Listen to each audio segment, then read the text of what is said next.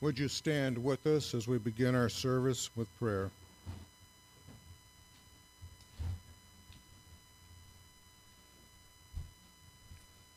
George, would you kindly lead us?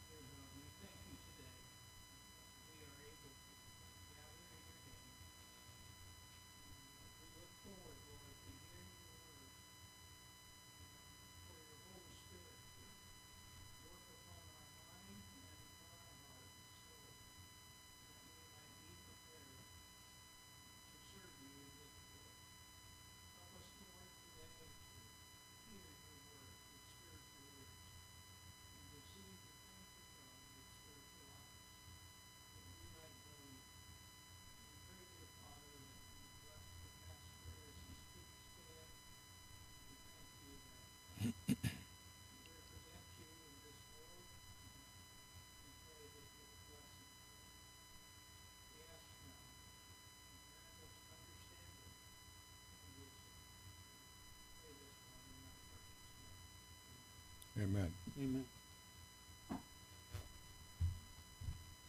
You take your red hymnal this morning and turn to 598, 598 in the red.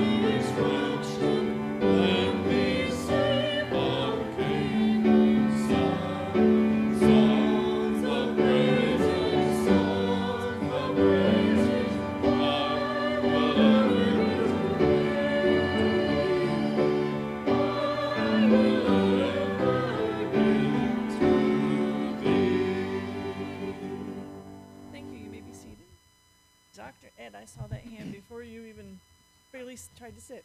Yes, sir. 164 in the red. Do you have a reason for this hymn this morning? Amen. 164.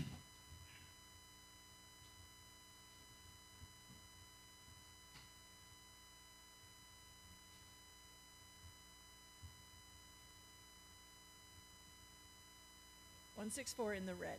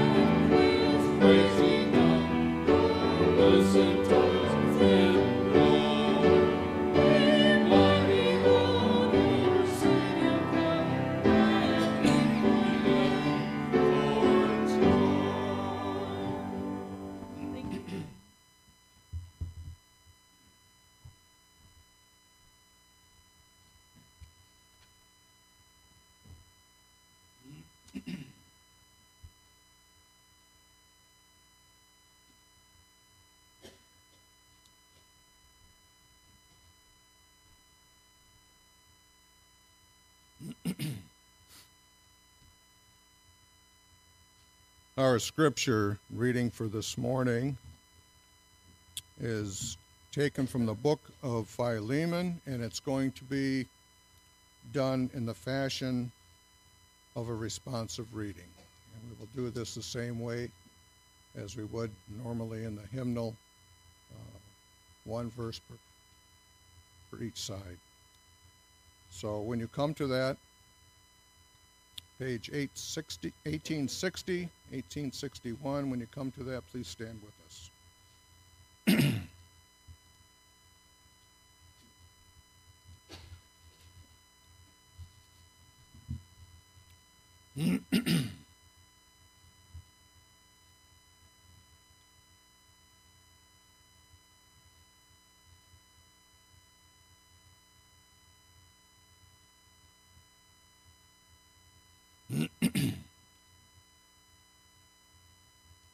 Paul, a prisoner of Christ Jesus, and Timothy, our brother, to Philemon, our dear friend and fellow worker,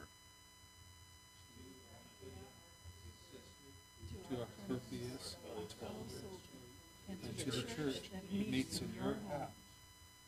grace to you and peace from our God, our Father, and the Lord Jesus Christ. I always thank my God as I remember you in my prayers. Because I hear about your faith in the Lord Jesus and your love for all the saints. I pray that you may be active in sharing your faith so that you will have a full understanding of every good thing we have in Christ.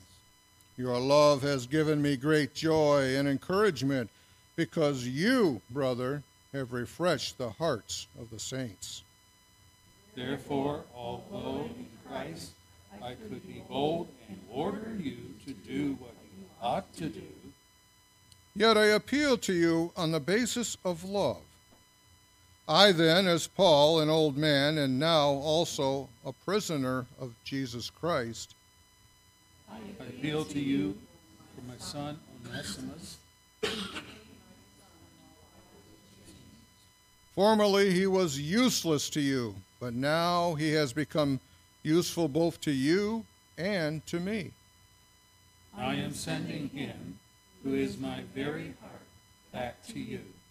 I would have liked to keep him with me so that I could take your place in helping me while I am in chains for the gospel. But I did not want to do anything without your consent. Spontaneous and not forced. Perhaps the reason he was separated from you for a little while was that you might have him back for good. No longer as a slave, but better as as a slave, as a dear brother. He is very dear to me, but ever dear to you, both as a man and as a brother in the Lord. So if you consider me a partner, welcome him as you would welcome me. If If he he has has done done anything or owes you anything, charge it to me. I, Paul, am writing this with my own hand. I will pay it back, not to mention that you owe me your very self. I do wish that that I I may may have some benefit from you in the Lord. Refresh my heart in Christ. Confident of your obedience, I write to you knowing that you will do even more than I ask. And one thing more, prepare a guest room for me, because I hope to be restored to you in answer to your prayers. Epaphras, my fellow prisoner in Christ Jesus, sends you greetings. And so do Mark, Aristarchus, Demas, and Luke, my fellow workers. The grace of the Lord Jesus Christ be with your spirit. Father in heaven, we pray that you would accept this reading cheerfully and happily as we have brought it to you, and that you would add your blessing to it. That you would bless this congregation, bless our time as we study in your word. In the name of Christ we ask. Amen. You take your brown hymnal this time and turn to number 506. 506 in the brown.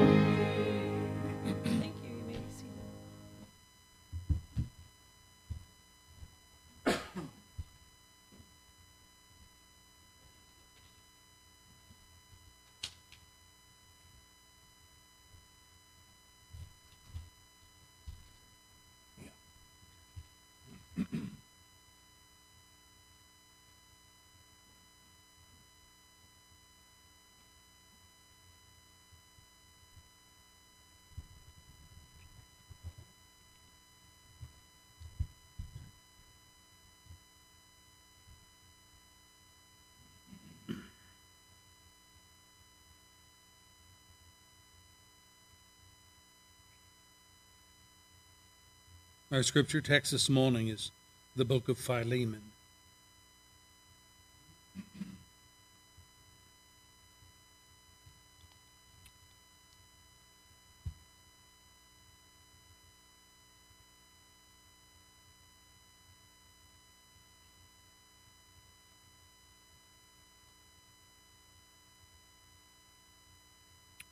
We're in a series in living by faith, and we're looking at very aspects of uh, aspects of life, and to see uh, how we're doing in terms of implementing God's responsibilities given to us. Our last study analyzed Jesus' teaching on faithful children from the book of Matthew, chapter 18, in which the disciples had been arguing among themselves as to who of them was the greatest in the kingdom of God. Jesus set a little child in their midst and said, and I'm reading here, I tell you the truth, unless you change and become like little children, you will never enter the kingdom of God. We learn that God instructs parents to teach their children about Him, which presupposes that, of course, children can learn about God. Otherwise, Christ would not have commanded that. In verse 6, Jesus affirmed that there were little children who believed in him and warned his disciples not to cause them to sin on peril of their own salvation. Some scary verses there when you think about it. We looked at some examples of believing children in the Bible. Samuel, who became a prophet and a priest. The little servant girl in Naaman's household. He was full of leprosy, and it was her that instructed his wife that there was in Palestine a prophet that could help him and heal him. And that's how he learned uh, the gospel. We looked at the boy Joseph, among others that we considered. We concluded with a charge to believing children. Number, obey your parents in all areas where they do not ask you to sin, and honor your parents. The two things obey your parents, honor your parents. That is, give them the due respect of their position of authority over you. Well, today I want to talk of fidelity in one's vocation. That is, how do we, as believers in Christ, conduct ourselves in the workaday world in which we live? Philemon gives us a lot concerning that. So he deals with a servant called Onesimus. So as we come to our study, let us ask for God's blessing. Lord, sometimes, many times, uh, a book in Scripture goes for pages and pages and chapters and chapters and very long and cumbersome. Could read it in a day, but generally we don't. And then we come to the little book of Philemon with only 25 verses, and it's only on one page. So help us to see that whether it's a thick book or a little book, it's if it's in the Bible, it's God's book, and you have something to say to us uh, through these holy pages. And we live in a world where we have to work, we have to make a living, we have to support our families. And the book of Philemon answers a lot of these questions. So help us today, especially in our culture, you know, because our economy is not doing the best these days. And there are people who, because of gov- government handouts, don't even go to work. They just sit home and watch TV and get paid for doing it. So I pray that you will help us to see what our role is as Christian believers, followers of Christ. Give us your grace, we pray. Save whom you will. In Jesus' name. Amen.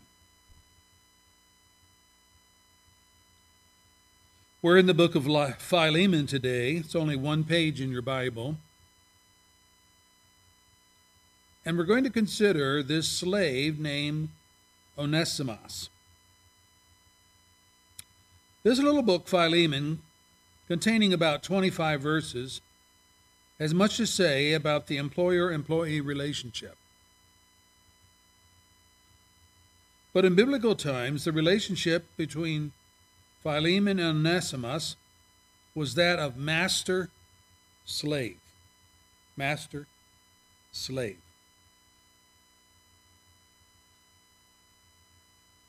It may shock us to some degree to read in the Bible the truth that slavery existed in Christian estates. It was a cultural thing, largely due to a world which knew nothing of what we call the middle class. They did not have a middle class. Additionally, there was nothing known as a democracy. The two classes of the biblical days that were recognized were at polar extremes. You had the rich, and I might say the very rich, and then you had the poor. That was the two classes.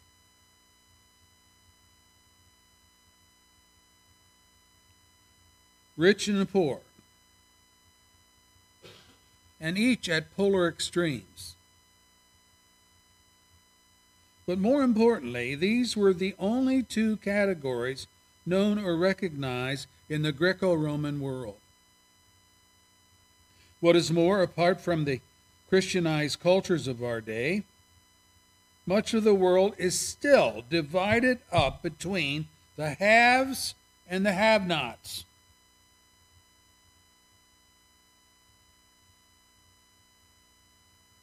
There is no middle class in what we designate as third world countries. Why is that?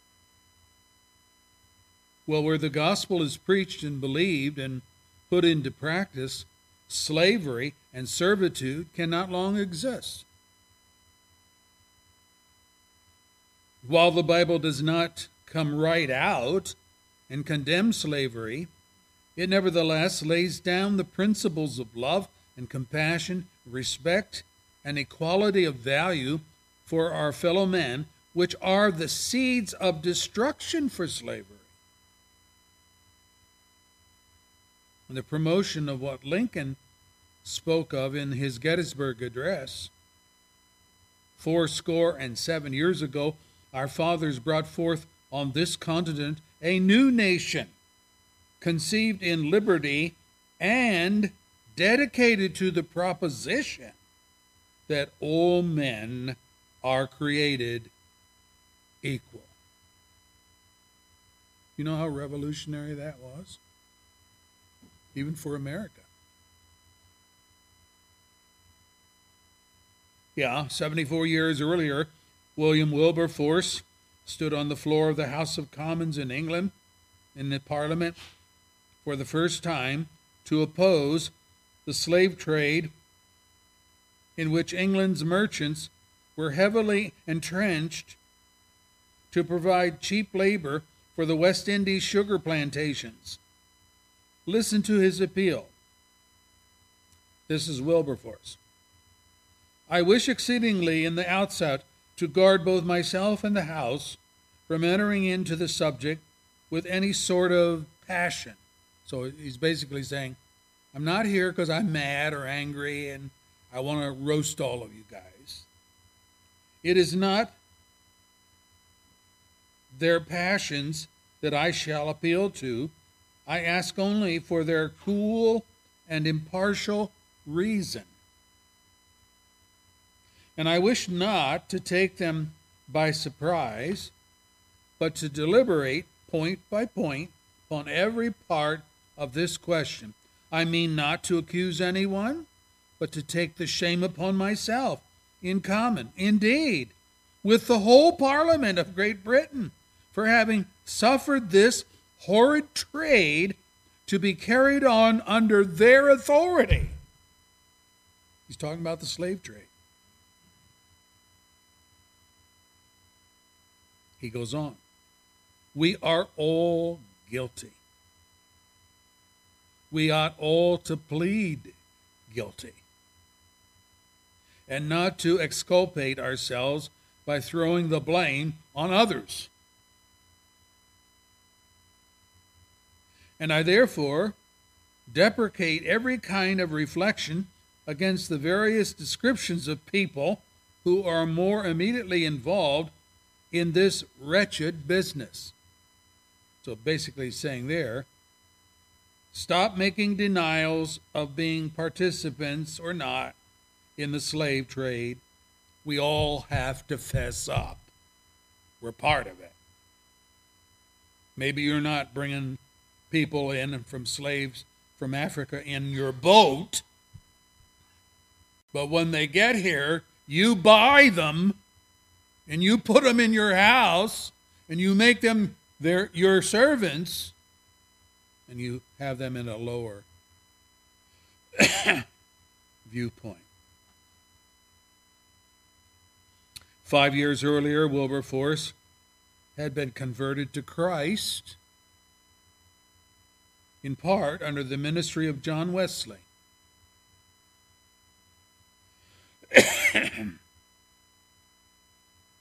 His Christian objection to slavery was based on the biblical teaching that, and I'm quoting, from one man God made every nation of men, that they should inhabit the whole earth. And he determined the times set for them and the exact places where they should live. Acts 17, verse 26. And the truth of Genesis 1 26, where God said, let us make man in our image, in our likeness, and let them rule over the fish of the sea and the birds of the air, and over the livestock, and over the earth, and over all the creatures that move along the ground.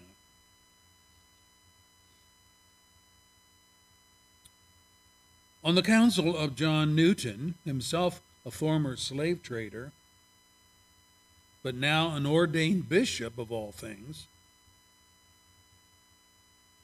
Wilberforce continued his fight against slavery in England for 20 long years. They weren't going to give up their slaves very easily. Uh uh-uh. uh So he kept bringing the issue up to Parliament. They kept voting him down. Oh no, here comes Wilberforce again. And that's the way it went for 20 years. So he had many defeats. But after many defeats in the House of Commons, and just three days before he died, Parliament passed the Abolition of Slavery Act in 1833. Our church was founded in 1843, just 10 years past this proclamation. And some 30 years before Lincoln's Gettysburg Address.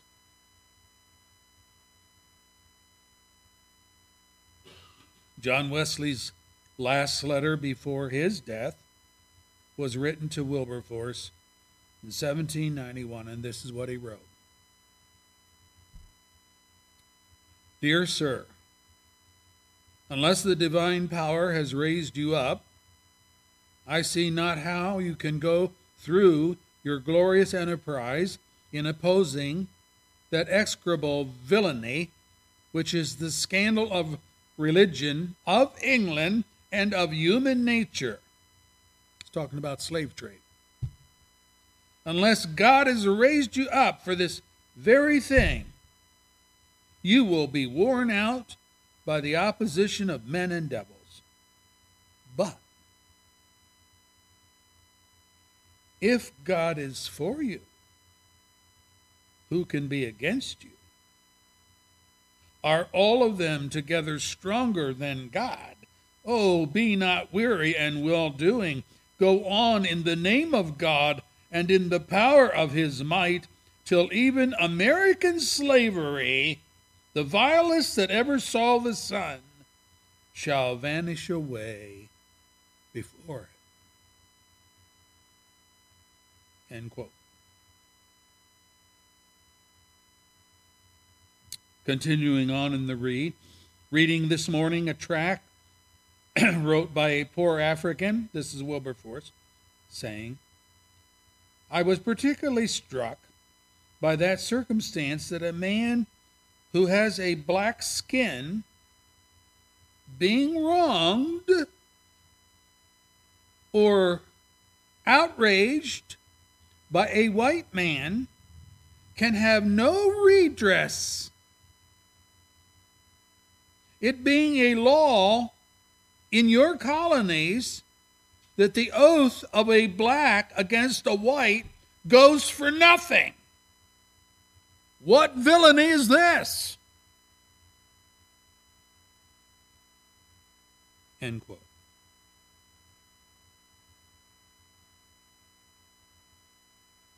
So he's basically saying if you were a black man, you can forget about the law supporting you because it ain't going to do it. You have no legal rights. You can't even claim the law.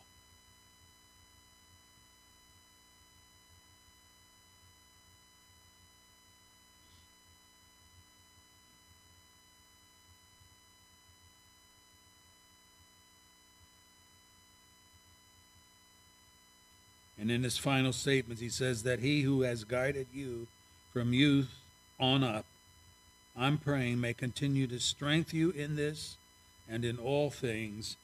That's my prayer, dear sir, your affectionate servant, servant, John Wesley. So you see how they supported one another. Wilberforce is in the Parliament. He's taken all the heat of the House of Commons, but he's giving, getting support from John Wesley.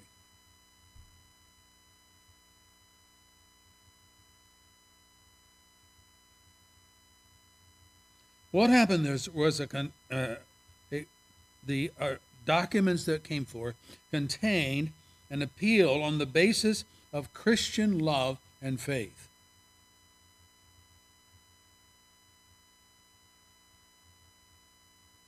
We have it in our text, verse 4. I always thank my God as I remember you in my prayers because I hear about your faith in the Lord Jesus and your love for all the saints. And I pray that you may be active in sharing your faith so that you will have a full understanding of every good thing that we have in Christ. Your love has given me great joy and encouragement because you, brother, have refreshed the hearts of the saints.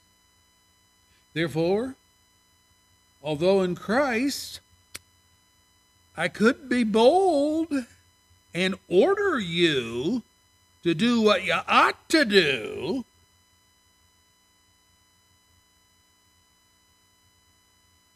yet I appeal to you on the basis of love. Notice the escalation of thought here. He appeals to him on your faith, verse 5, your love, verse 5, your faith, again, verse 6, your love, again, verse 9, and then finally, I appeal to you on the basis of love, verse 9.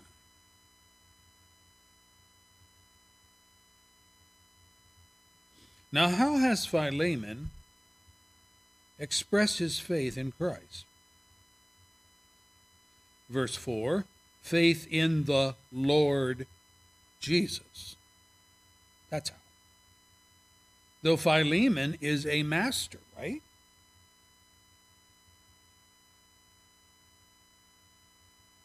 He acknowledges Jesus as his Lord. We're dealing here with a man who has authority on the earth but he's basically saying, as he writes, you know, I'm under authority. I can give orders to my servants and they snap to. But I have one to whom I must give an account. I have a master over me. Verse 6 speaks of Paul's prayer that Philemon actively share his faith so that he might experience a full understanding of every good thing that we have in Christ.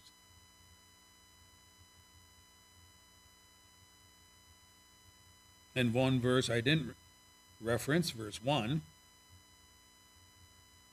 there was a house church meeting in Philemon and Apphia's home.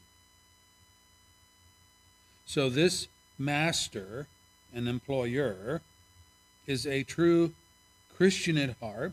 His faith is not bogus. He is the genuine article, as we would say. And yet, and yet, he is a slave owner. His estate operates on the mechanism of human souls which he has bought and paid for. He owns them. They serve him with their work. This does not mean that Philemon was a cruel taskmaster. We know that he is not that because Paul repeatedly refers to Philemon's love. Verse 5 I hear about your love for all the saints. Again, verse 7 Your love has given me great joy and encouragement because you, brother, have refreshed the hearts of the saints. And yet, the way this is worded, it might appear that Philemon is loving towards his fellow Christians, but leaves room to question what he might be towards his slave employees. If we jump ahead here a little bit, there's something we discover about Onesimus that is pertinent to the whole story. Here it is, verse 11. Paul admits to Philemon, Paul's writing this letter, formerly he, referring to Onesimus, formerly he was useless to you Okay, how so? Verse 18 If he has done you any wrong or owes you anything, charge it to me. Oh, now we're beginning to see a little light on the horizon coming in here. The Greek language here has a number of classes of if clauses. I've spoken about this before. If doesn't always indicate uncertainty or doubt. For example, Jesus says in Matthew 4, excuse me, Mark 4, verse 23, if anyone has ears to hear, let him hear. Okay, so the word if is used there but the word if is not expressing doubt, but is actually affirming a fact. If anyone has ears to hear, and all of us have ears to hear, let him hear. That is, use your ears and listen up.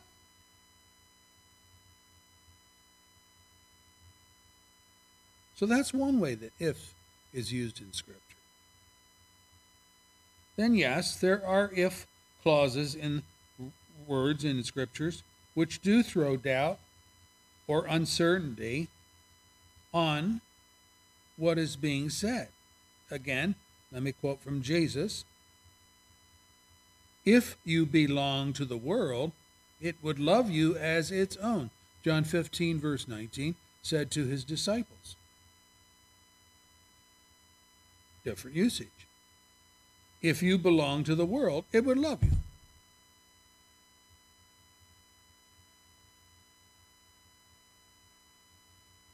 So, this is an if statement that is contrary to fact.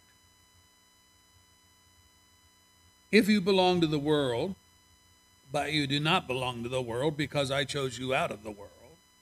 You see?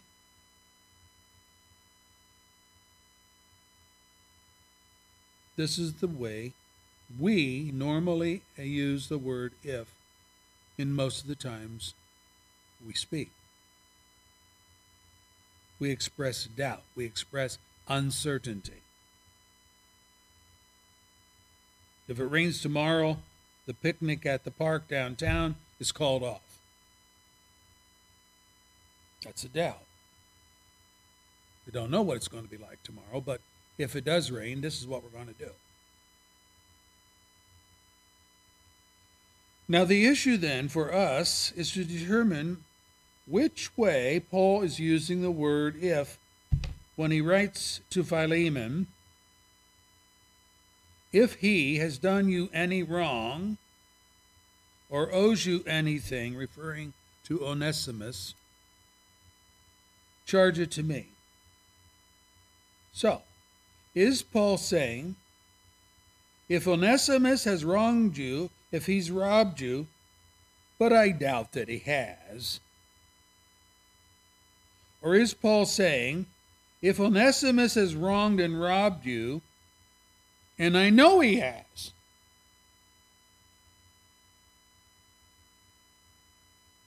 Now, let me say, you cannot tell from the English translation. But in the Greek text, Paul is affirming, not denying, that Onesimus has done these things. The context supports this as well, because Paul goes on to say, verse 19, I will pay it back. Whatever Onesimus has done to you, I will pay it back. Oh, then Onesimus did do something with regard to Philemon.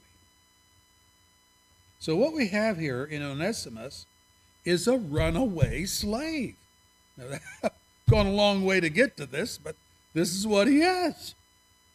He's a runaway slave, and when he ran away, he didn't leave empty handed. No, he stole from Philemon, left his master with this bad taste in his mouth. Onesimus was an ungrateful slave who neither appreciated my kindness to him nor respected my property, but he stole from me when he left. That's a bad taste. That's what happened. By the way, in the film Les Mis, a novel by Victor Hugo, the peasant Jean Valjean has just been released from prison after 19 years, five for stealing bread for his starving sister and her family, and 14 more for numerous escape attempts each time he was caught, and they added more to his sentence. Upon being released, he is required to carry a yellow passport that marks him as a convict, despite having already paid his debt to society. So he's rejected at times by innkeepers who do not want to take in a convict. Valjean sleeps on the street where no one will bother him. This makes him even more angry. It even makes him more bitter. However, the benevolent Bishop Myriel of Dagin takes him in and gives him shelter. And in the middle of the night, Valjean steals the bishop's silverware and runs away. He's caught by the soldiers. He's brought back. But the bishop exonerates him by claiming that the silverware was a gift. And at that point, he gives him two more silver candlesticks as well, chastising him in the hearing of the police. Oh, what's the matter with you? You left behind, you left in such a rush that you forgot these most valuable pieces. referring to the candlesticks. And the bishop then reminds him of the promise which Valjean has no recollection of making. That is, to use the silver to make an honest man out of yourself.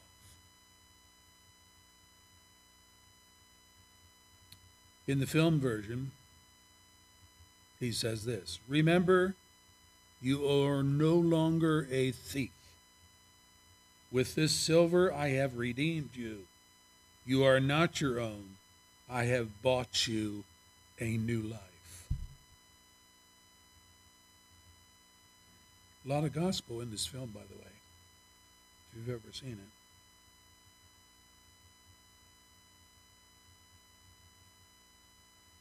it. In a truer and more biblical sense, Paul is telling Philemon that Onesimus must now be viewed as a brother in the faith and not as a thief who stole from him.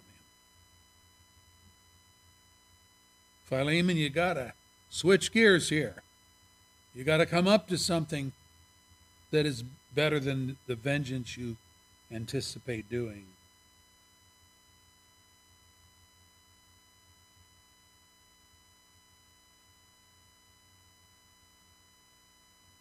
Verse 15 Perhaps the reason he was separated from you for a little while was that you might have him back for good, no longer as a slave, but better than a slave, as a dear brother.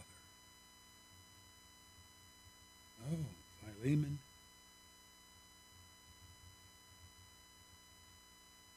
You need to change your attitude towards Onesimus because the man is not the man you knew. Paul goes on, he's very dear to me, but even dearer to you, both as a man and as a brother in the Lord.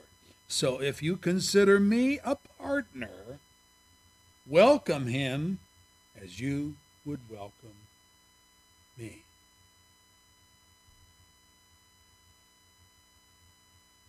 Brethren, this is morality and this is forgiveness that only comes through Christian love and the truth of Christ. In verse 21, Paul ends with this Confident of your obedience, I write to you, knowing that you will do even more than I ask, which is true. So, what's going on here? Well, Philemon cannot love all the saints, verse 4, and hate Onesimus. Just can't do that.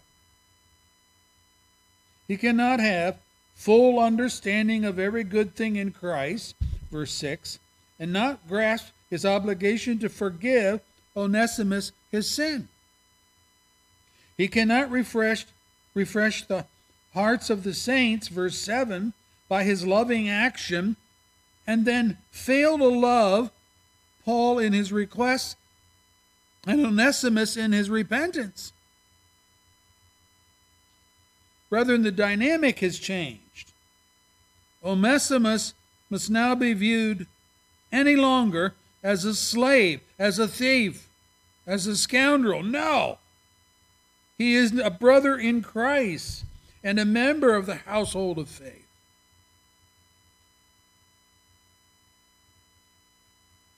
And if Philemon does this, he will welcome Onesimus back as if he were welcoming Paul. He will adopt the very attitude of Paul towards Onesimus, which is this, verse 12 I am sending him, who is my very heart, back to you. I would have liked to keep him with me so that he could take your place in helping me while I am in chains for the gospel. But I did not want to do anything without your consent, so that any favor you do will be spontaneous and not forced on you. What's he saying? He's saying, I'm sending back Onesimus to you because you must act willingly in loving concern as a Christian employer towards a Christian employee, a now brother in the faith. And I can't make that decision for you. So I'm sending him back to you. And you have to decide what you're going to do. You have to do this on your own. And not because I, Paul, am commanding you to do this. Remember, Paul is an apostle of Christ. So he's got tremendous authority over what's done in the church. And Onesimus, for his part, must come back repentant and contrite and useful to Philemon, when before he was a useless thief and an ingrate. What is this? This is win win. This is win win. All rivalry, all segregation must end. Christian love must prevail. Faith in God must result in practical and righteous outcomes. Can you not see, brethren, how this little book of Philemon is the shot heard round the world when it came to, to the death knell of slavery? This is the book they went to. How can we treat a fellow human being, a fellow brother in Christ, to be sure, here in the Christian community, but how can I treat a fellow human being as less than human when God created him as well as God created me? And does the color of his skin change that? Does that make him less a child of God's creation?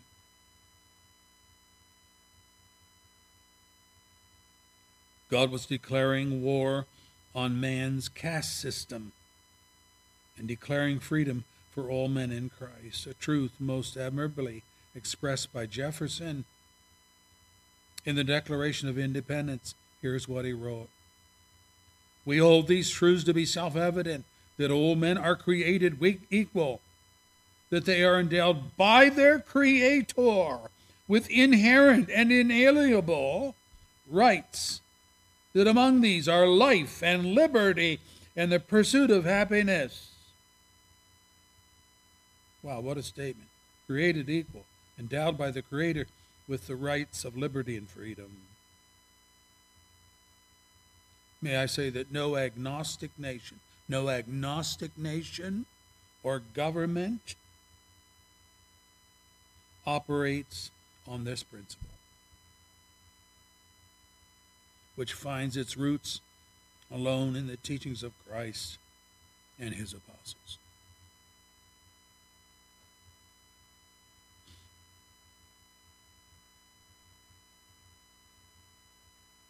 This brings us then to the finality of the Christian work ethic.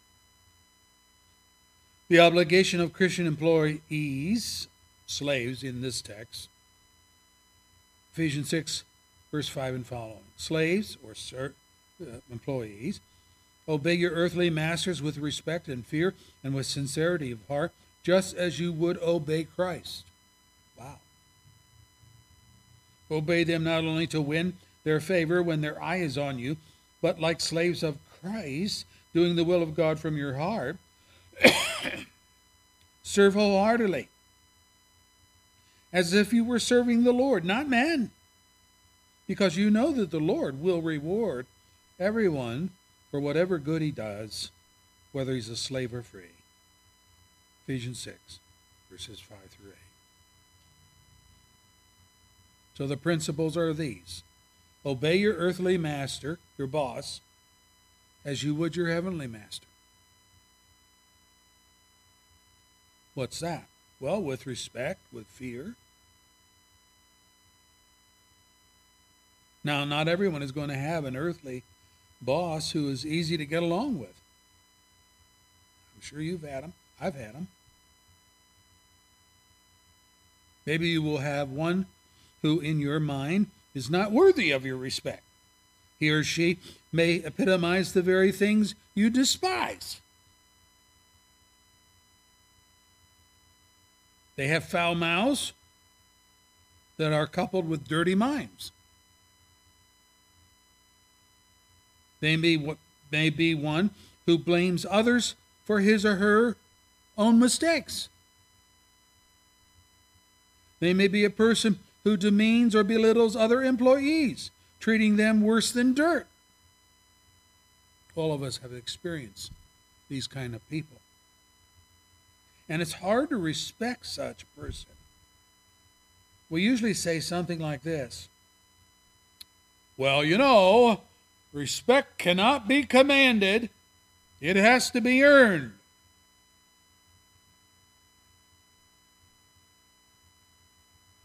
What does the scripture say?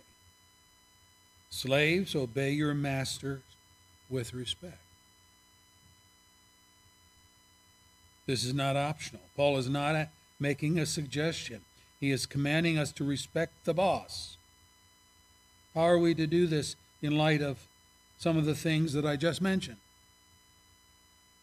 How do you respect someone whose values and actions are so diametrically opposed to Christ and the gospel that you are advocating for? Well, you view him or her in terms of their position. Paul said something similar to the church at Thessalonica concerning their leaders. He wrote, We urge you, brethren, to recognize those who labor among you and are over you in the Lord and admonish you to esteem them very highly in love for their work's sake. Whoa, that's different. And be at peace among yourselves. 1 Thessalonians 5, verse 12 and 13.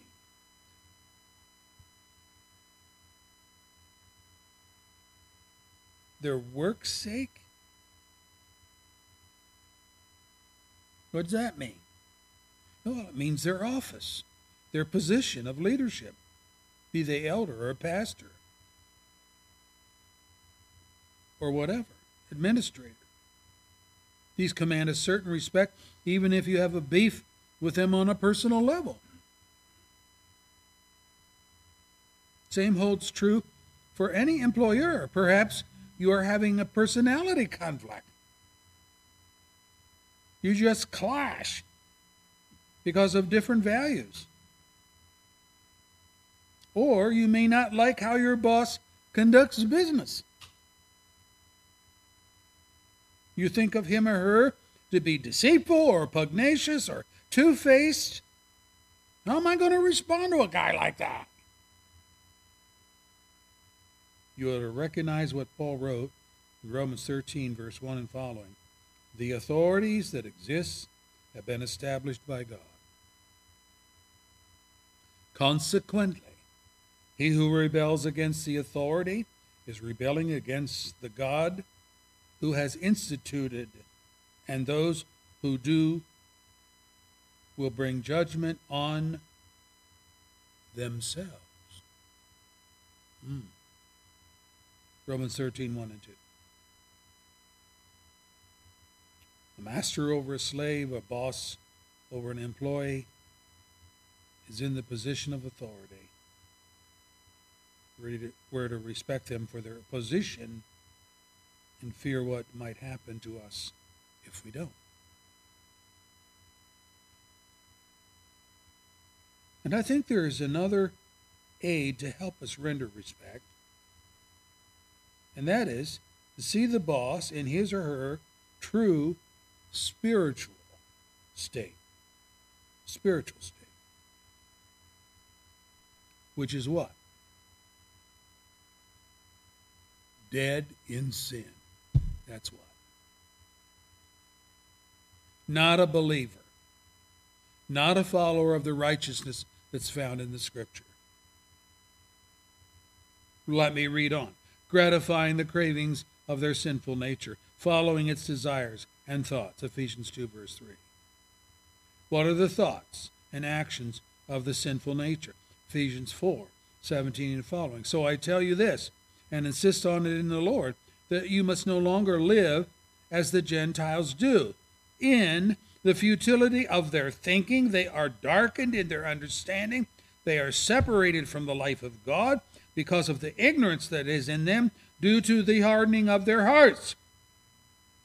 Having lost all sensitivity, they have given themselves over to sensuality so as to indulge in every kind of impurity with a continual lust for more, for more, for more, for more. Ephesians 4 17 and 5. Wow, that's a horrid list. Futile in thinking, darkened in understanding, devoid of God life in their soul, ignorant of spiritual truth, hard hearted towards God and the gospel, sold out to sensuality, having a hedonistic lifestyle, possessing an insatiable thirst for more of the same. Give me more, give me more, give me more. And we're told to respect them.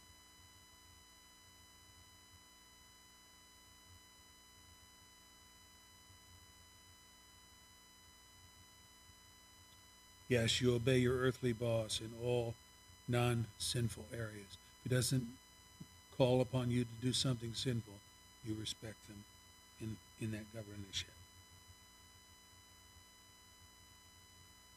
And I admit it's hard to respect a man like that, but as Christians, we can pity the man in this he's a slave to sin. He's duped by the evil one. He's a product of self indulgence and lust, a captive of the devil, as surely as if he were locked up in a dungeon with chains.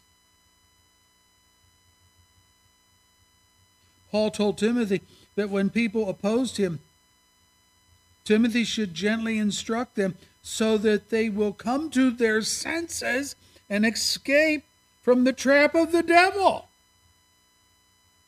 who has taken them captive to do his will. 2 Timothy 2, verse 26. Have some understanding here, Timothy. Remember the days when you didn't know the Lord? Remember how you conducted yourself in society? Well, these men and women that you are ministering to, or trying to minister to, are in the same boat as you were. You need to have a little love and compassion.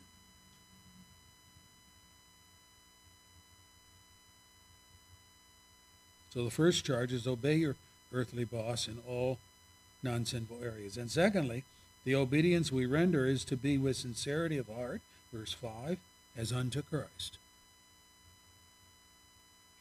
The obedience is not to win brownie points when the boss is watching you. Verse 6, not just to look good, but from the heart, verse 7, serving wholeheartedly as if you were serving the Lord, not man. Because you know the Lord will reward everyone for whatever good he does, whether he is slave or free. Okay, so you were passed over for that promotion at work. So you didn't get the raise you expected, somebody else did.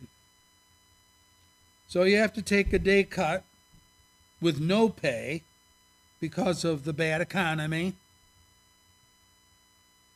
What do you do now? Do you slough off in your work? Do you abuse your break time by extending it? Do you steal office supplies or company equipment?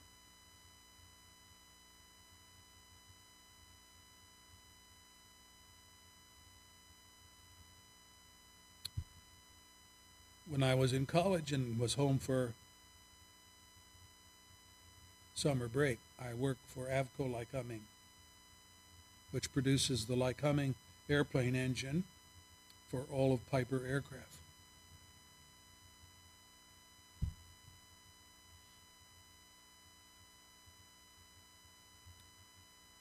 And there were employees who smuggled out all kinds of stuff in their metal lunchbox at the end of the day.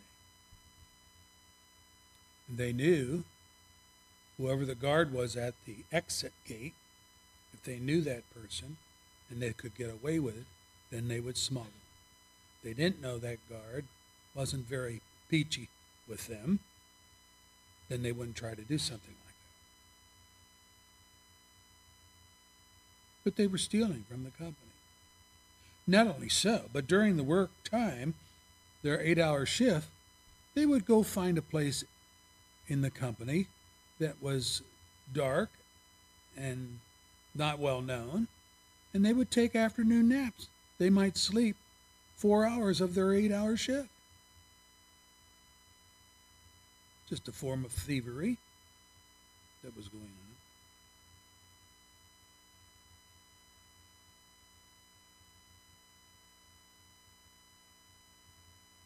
As Christians, you may be required to fasten parts onto Ford or GM cars for your vocation. No, that's your job. Your vocation is to serve Christ. Your job is to put parts on a car. The word vocation comes from the Latin vocatus, meaning a summons or a calling from which we get a voice. The word voice. Particularly, it means a divine call to the religious life. Oh, didn't know that.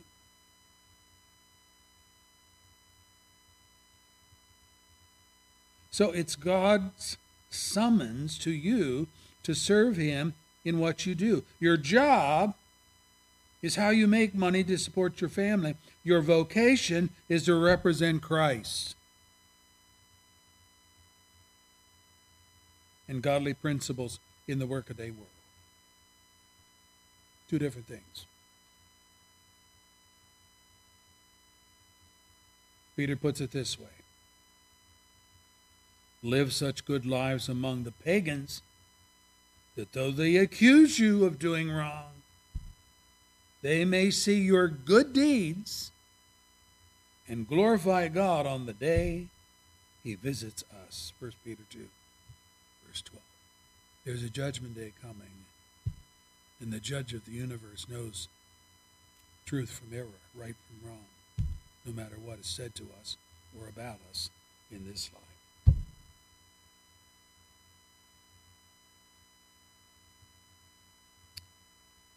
The obligation of Christian employers. Oh, wow. Called masters in our text. Verse 9 Masters, treat your slaves in the same way. In what same way? Well, verse 8 You know that the Lord will reward everyone for whatever good he does whether he's a slave or free. Oh, oh, I'm a master, but I'm under authority too. I can't just decide what I'm going to do helter skelter. The Bible endorses reward for good behavior, good performance, and a faithful, hardworking employee. Yes, that's a valuable asset. But so what about the master, the one that's the boss? Sadly, in today's economy, the push is on for cheap labor, not necessarily quality, quality labor. Companies are dumping the experienced and the knowledgeable for the newbie who will work for peanuts but has no competent work ethic. Do we not hear reports on occasion about the sweet shops in India, the ones in China, other non Christian nations whose supervisions extract blood, sweat, tears from their employees, paying them little while demanding much and growing rich off of the suffering of those they hire. This ought not to be in any company, but especially among Christian employers. And I have to say, and I'm not referring to any in our church,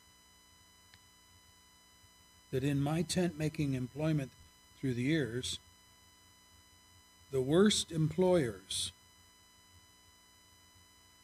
the worst employers that I had were professing Christians. What?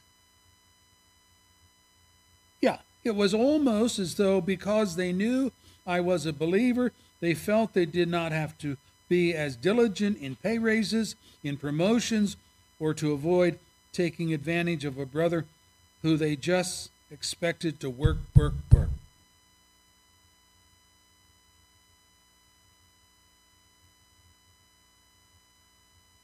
We were expected to work above and beyond the call of duty.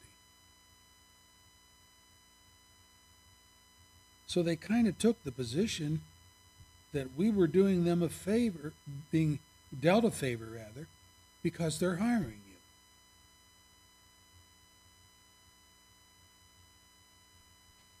Our text warns against favoritism, verse 9, and it also alerts us to the fact that all earthly bosses and their Christian employees have a master in heaven to which they must give an account.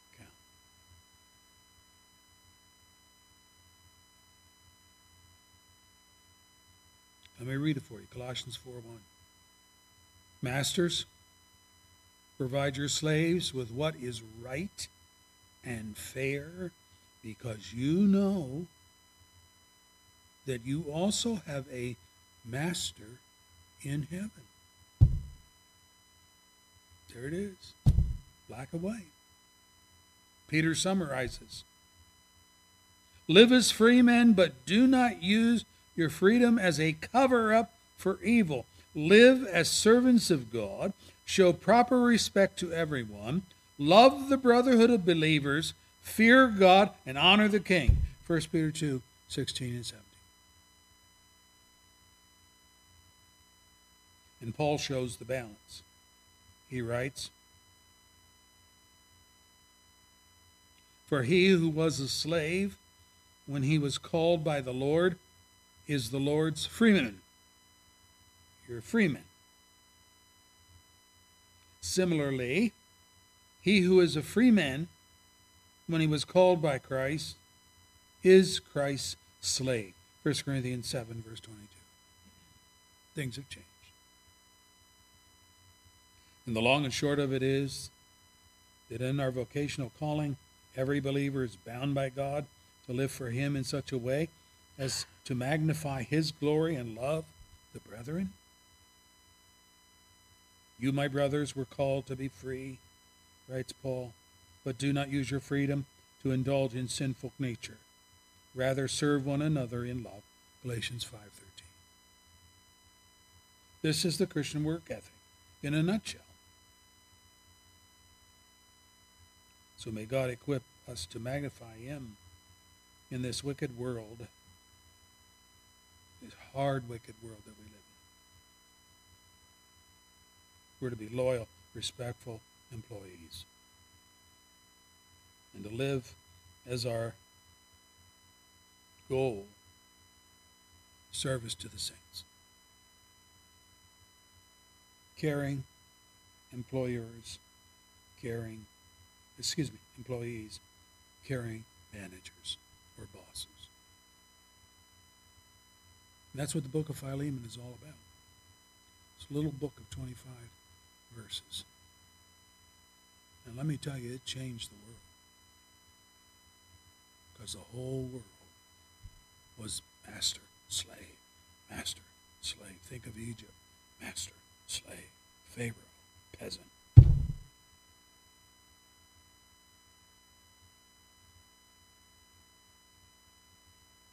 we ought to understand it's all based upon who Christ is, our beloved Lord. Though he was a son, he humbled himself and became obedient all the way to the cross. Not touting who he was, or how important. But they came to serve. Lord, we thank you for your word. And our prayers come up to you with thanksgiving. Because we live in a world of selfishness. People are consumed about their self. What they're going to do, what they're going to get, what they're going to strive for, who they're going to overpower, how are they going to become more powerful in our society, and so forth and so forth. Going to get more money, going to get the big car, going to have the big house. On and on we go. Help us to see all that's going to perish. There's a fire coming, a firestorm, the scripture talks about, which will devour the entire earth and everything in it. So that there'll be a new earth in the day of God's creation, God's recreation. Bless us and help us to get our priorities straight, to love one another genuinely and for what we know that they that we should love them in Christ. For your honor and your glory, we pray these things. Amen. Closing hymn is 590 in Trinity. That's the red hymnal.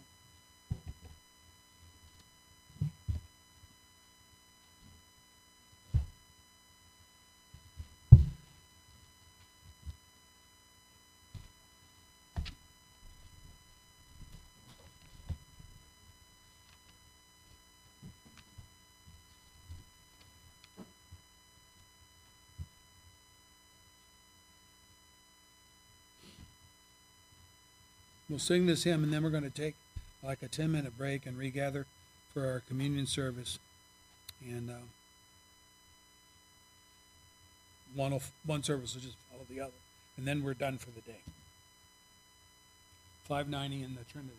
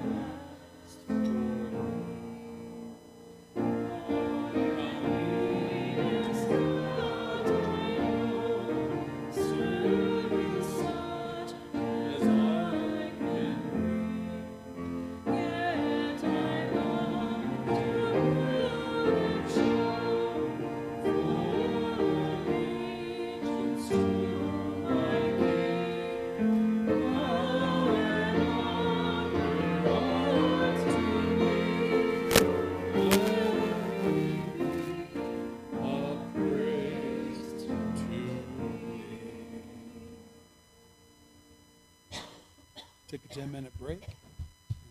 Come back when you hear the